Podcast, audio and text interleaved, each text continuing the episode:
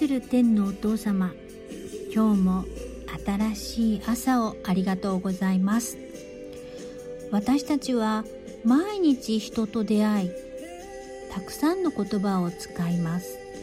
その言葉がどうぞ神様を賛美するもの神様の栄光を表すものとなりますように。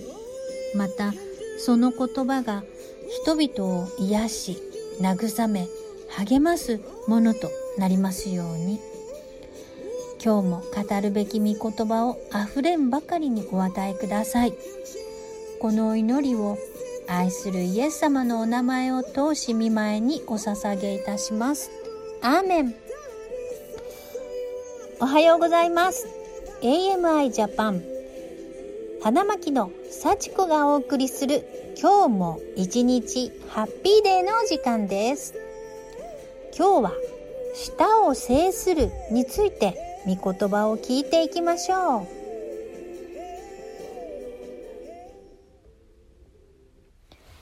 私たちは自由に言葉を書いたり話したりしています。言葉は大切なコミュニケーションツールです。イエス様はこのように言っている箇所がありました。マルコの福音書7章20から23節また言われた。人から出るもの、これが人を汚すのです。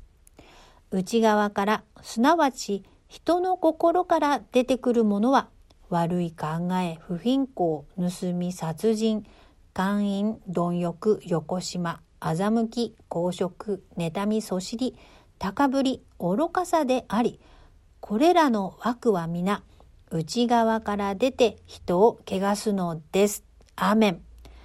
ですから私たちはもっと慎重に言葉を制しないといけませんね。口は災いのもとという日本のことわざがありますが聖書の中にもたくさんあります。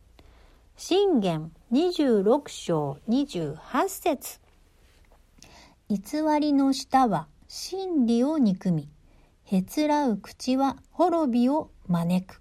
アーメン。また、これとは逆に前向きに言い表した御言葉は、信玄21章23節自分の口と舌を通す守る者は、自分自身を守って苦しみに合わない。アーメン。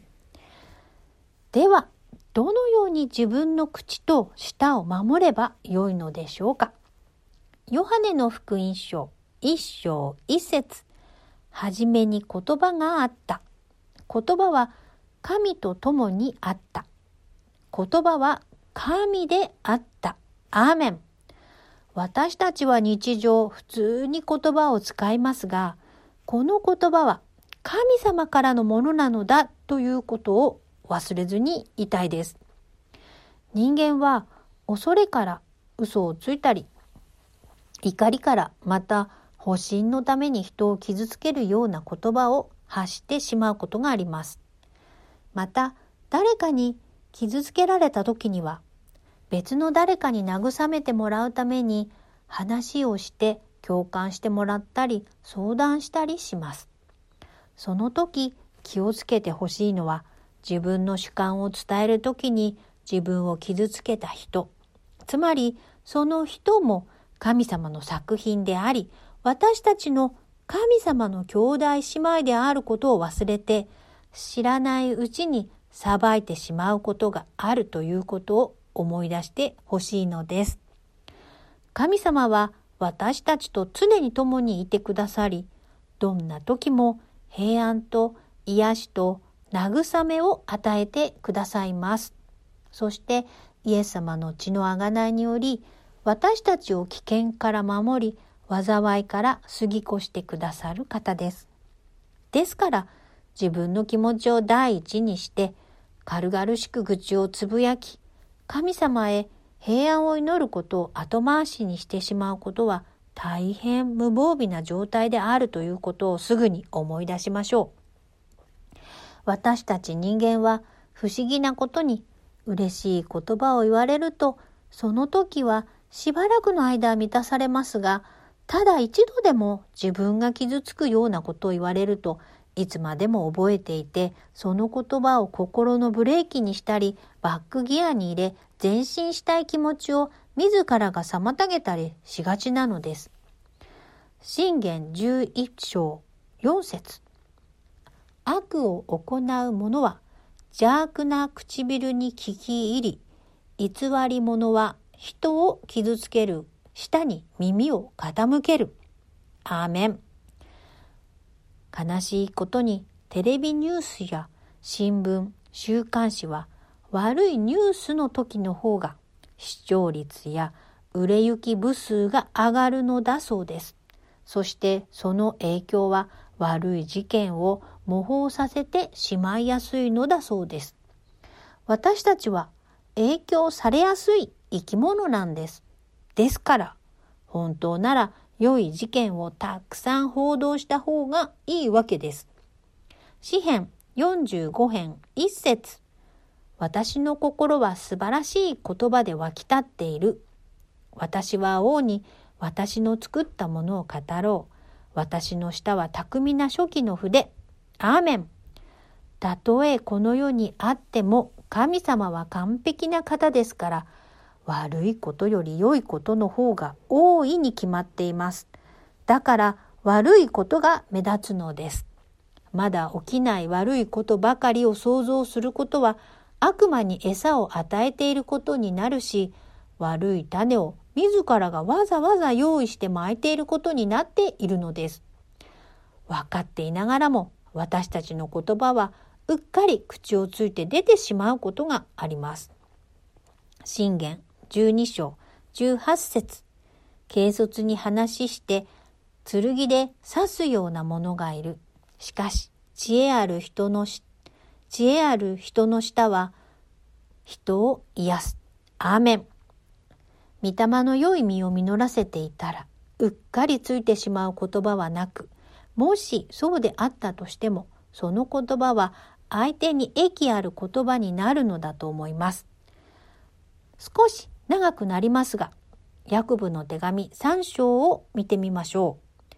ここには、舌に対する大切な扱いが書いてあります。ヤクブの手紙3章2から10節私たちは皆多くの点で失敗をするものです。もし言葉で失敗しない人がいたら、その人は体全体も立派に制御できる完全な人です。馬を御するために靴輪をその口にかけると、馬の体全体を引き回すことができます。また船を見なさい。あのように大きなものが強い風に押されている時でも、ごく小さな舵によって、舵を取る人の思い通りのところへ持って行かれるのです。同様に舌も小さな器官ですが、大きなことを言って誇るのです。ご覧なさい。あのように小さい火があのような大きい森を燃やします。舌は火であり、不義の世界です。舌は私たちの器官の一つですが、体全体を汚し、人生の車輪を焼き、そしてゲヘナの火によって焼かれます。どのような種類の獣も鳥も這うものも海の生き物も人類によって制せられるし、すでに制せられています。しかし、舌を制御することは誰にもできません。それは少しもじっとしていない悪であり、死の毒に満ちています。私たちは舌を持って、主であり父である方を褒めたたえ、同じ舌を持って神にかたどって作られた人を呪います。賛美と呪いが同じ口から出てくるのです。私の兄弟たち、このようなことはあってはなりません。アーメン。私たちが神様の娘、息子であるなら、上からの知恵を十分に活かす言葉を使いたいです。そこでもう一つ、祈る時の言葉について考えてみましょう。私たちはどんな時に祈るのでしょうか？嬉しい時は感謝と賛美を、また恐怖や不安な時、悲しい時、痛みがある時は特に強く祈るかと思います。その時はついつい自分の不安からまだ起きてもいないことまでネガティブな言葉を並べてしまいがちです。あなたが誰かを愛し、いつもその幸せを第一に考えているとします。その人があなたに願い事をするとき、今の悪い状況がもっと良くなるようにと願ったなら、あなたはどう思いますか？毎日、毎日恵みを与え、良い計画しか考えていないのに、今に不満を抱き、まだ起きもしない悪い未来図を持ち不安があるなら、あなたはどう感じますか？自分は信頼されていないんだな。今までの恵みには感謝していないんだなと悲しくなるのではないでしょうか。祈りの前に神様を賛美し、感謝の祈りを捧げてみることをお勧めします。賛美の歌を歌うことも、また感謝の献金を納めることも先取りの平安です。詩編77編11から12節私は主の見業を思い起こそう。誠に昔からのあなたの苦しい見業を思い起こそう。私はあなたのなさったすべてのことに思いを巡らし、あなたの見業を静かに考えよう。アーメン。これは自分の身や身近に起きたことだけでなく、神様がなさった聖書の中のたくさんの奇跡を思い巡らし、神様の素晴らしさを再確認することです。それにより、今から自分にも起こる素晴らしいことを想像し、確信するだけで平安が得られます。神様への絶対的信頼が良いイメージになり、ふさわしい祈りの言葉となります。また、威厳で祈ると平安が訪れます。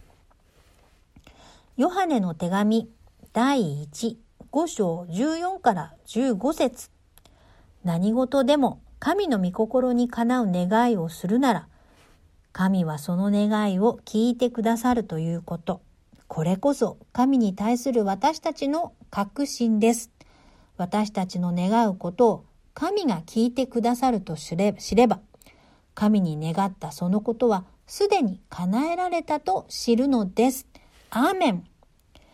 悪いことをあれこれ考え不安不安があるより最善を用意されている神様へ信頼して委ね、願いはすでに叶えられたと思い切るのです。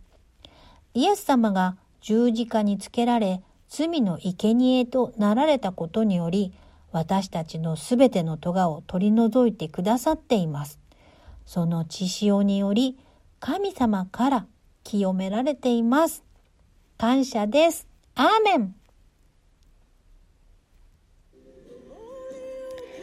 今日も一日、ハッピーデイ皆様、素敵な一日をお過ごしください。